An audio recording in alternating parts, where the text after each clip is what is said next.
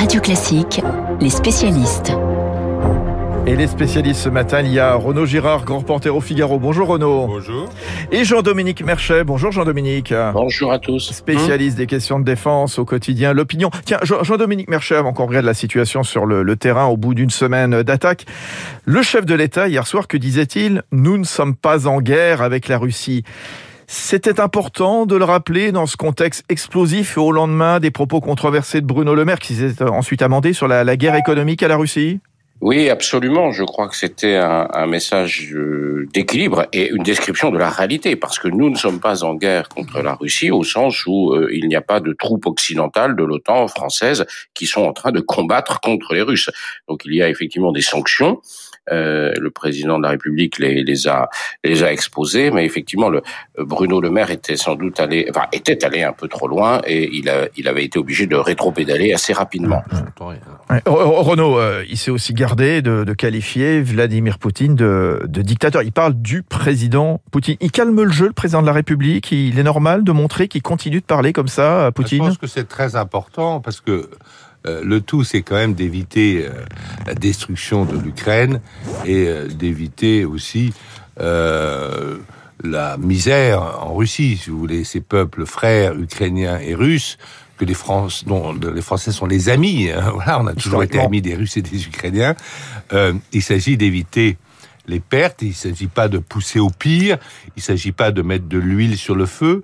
Euh, et Emmanuel Macron est le seul euh, leader occidental qui a su à la fois garder le contact avec Vladimir Poutine et aussi euh, montrer euh, son indignation face à cette violation flagrante de la charte des Nations Unies et l'invasion euh, de l'Ukraine euh, par la Russie. Vous avez quand même remarqué que derrière euh, le président de la République, lors de son allocution, il y avait un drapeau ukrainien, mais je pense qu'il est très important que si Emmanuel Macron peut ramener à la raison, parce que c'est de ça qu'il s'agit, Vladimir Poutine, il faut évidemment qu'il garde le contact et qu'il continue euh, à le voir ou en tout cas à l'appeler comme il fait en ce moment. Euh, Jean-Dominique Merchet, vous êtes le, spécialiste des questions défense à l'opinion. Le président de la République à la télévision expliquait que la France va amplifier l'investissement dans sa défense. Alors de quelle manière? Quantitativement? Qualitativement? Racontez-nous. Alors, depuis qu'Emmanuel Macron est arrivé euh, à l'Élysée, donc il y a cinq ans, il a augmenté l'effort de défense de l'ordre de, en rajoutant de l'ordre de 1,7 milliard tous les ans. Logiquement, euh, ce qui était programmé là, c'était qu'à partir de l'année prochaine et pour les trois ans prochains, on passe à 3 milliards de plus chaque année. Donc, entendons-nous bien, c'est ça finit par être des sommes assez importantes et on devait arriver à un budget aux alentours de 50 milliards d'euros par an, alors qu'on doit être aujourd'hui autour de 40, 41 ou 42.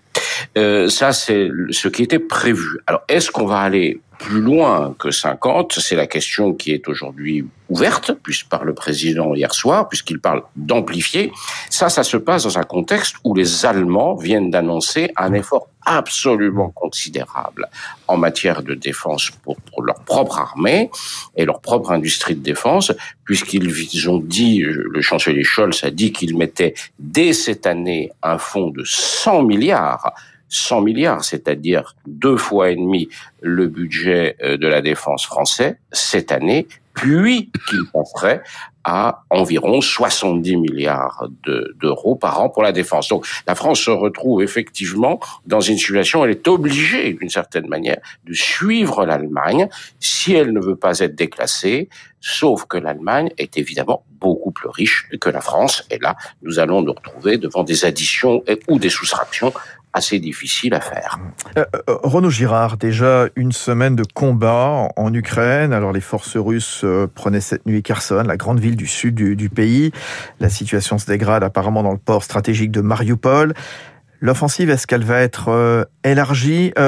Emmanuel Macron disait les jours qui viennent seront les plus durs.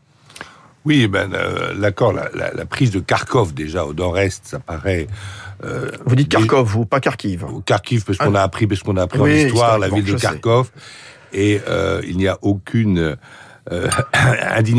c'est pas indigne de parler russe, surtout qu'à Kharkov, la, la, majorité de la population parle russe, et que le premier ministre ukrainien Yatsenyuk m'avouait qu'il parlait russe chez, le soir chez lui à, à, sa femme, et quand Vladimir Poutine dit qu'il y a un génocide des russophones en Ukraine, c'est totalement faux. Euh, bien sûr que voilà, les deux langues sont parlées et donc moi j'utilise les mots que j'ai appris à l'école. Excusez-moi euh, de ne pas adapter euh, mon langage. Je pense que euh, on est des commentateurs. On n'a pas tombé dans le nationalisme non, non, non, mais de l'un ou de l'autre. Ma, ma, question, elle n'était pas innocente. C'était pas évidemment pas pour faire un reproche. C'était justement parce qu'on a beaucoup entendu parler de Kharkiv et ceux et celles qui nous écoutent se bah, disent. Il y a eu la grande bataille en 44 de Kharkov. Donc voilà, on appelle ça Kharkov. Comme je dis Kiev. Bon, alors enchaînez, continuez. je connais, je connais. Alors il y a surtout donc ça c'est la bataille est très difficile. Euh, il y a eu même un bâtiment civil, et ça c'est très préoccupant, qui a été euh, touché, qui est l'université, qui date de 1805, qui est en fait une des plus anciennes universités de l'Empire russe. Et puis vous avez Kherson dont vous avez parlé. Ça veut dire quoi d'attaquer Kherson? C'est juste au nord de la Crimée. Ça veut dire qu'effectivement, il y a peut-être une visée russe de faire ce qu'on appelait le vieux projet de la Nova Rossia, euh, qui est en fait de prendre non seulement tout le littoral de la mer d'Azov, d'en faire une mer intérieure. Alors vous avez parlé euh, de Mariupol, c'est sur la mer d'Azov, et euh, de Kherson d'aller jusqu'à Odessa. et donc d'aller jusqu'à la Moldavie, en, en, quelque sorte, si vous voulez, puisque vous avez les Russes qui sont en Transnistrie, donc à l'est du Dniestre, hum. Euh, donc là, il ferait une sorte de continuité territoriale. C'est un territoire sécessionniste au sein même de la Moldavie. Voilà, hein, c'est ça, mais qui est à l'est de la Moldavie. Russe. Tout à fait. Et là, on peut donc la, la, rejoindre, et ça serait, euh, si vous voulez, et peut-être que les Russes vont vouloir rester là, c'est-à-dire prendre mmh. Odessa et avoir donc euh, le seul accès sur euh, la mer Noire, et donc priver l'Ukraine d'accès sur la mer Noire. C'est pas du tout impossible qu'il y ait là un projet euh, stratégique de Vladimir euh, euh, Poutine et qu'il est en train de mettre en œuvre parallèlement à la prise de Kharkov, parce qu'il s'agit de cela aujourd'hui.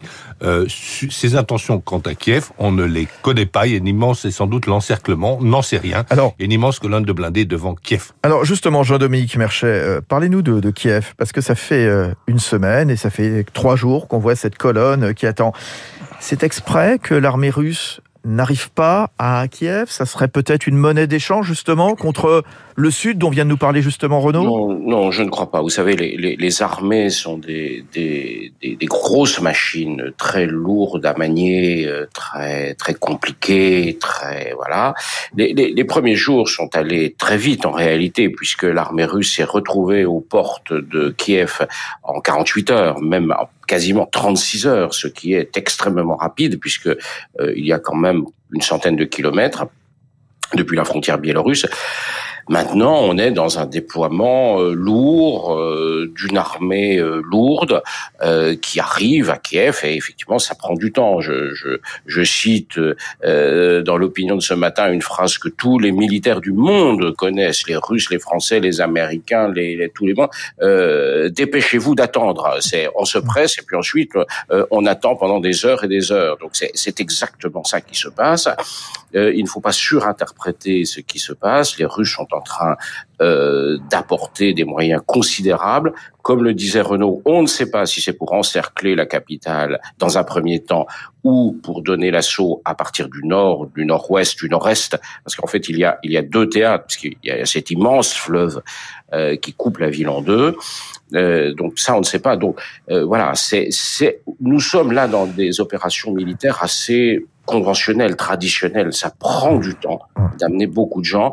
Euh, on, on, estime qu'aujourd'hui, au total, autour de Kiev, avec les unités qui arrivent de plusieurs, sur plusieurs, de, de plusieurs endroits, il y aurait de l'ordre de 50 000 militaires russes. Ce sont des moyens considérables et en même temps totalement insuffisants pour s'assurer du contrôle d'une ville qui fait en surface l'équivalent de trois fois Paris intramuros. Donc on mmh, est là mmh, mmh, devant, avant quelque chose d'important qui va se passer et on ne sait pas ce qui va se passer. Merci à tous les deux, nos spécialistes ce matin sur Radio Classique. Bonne journée. Jean-Dominique Merchet, spécialiste défense à l'opinion. Renaud Girard, grand reporter au Figaro. 8h moins 10, le journal imprévisible d'Augustin Lefebvre. Dans un instant, hommage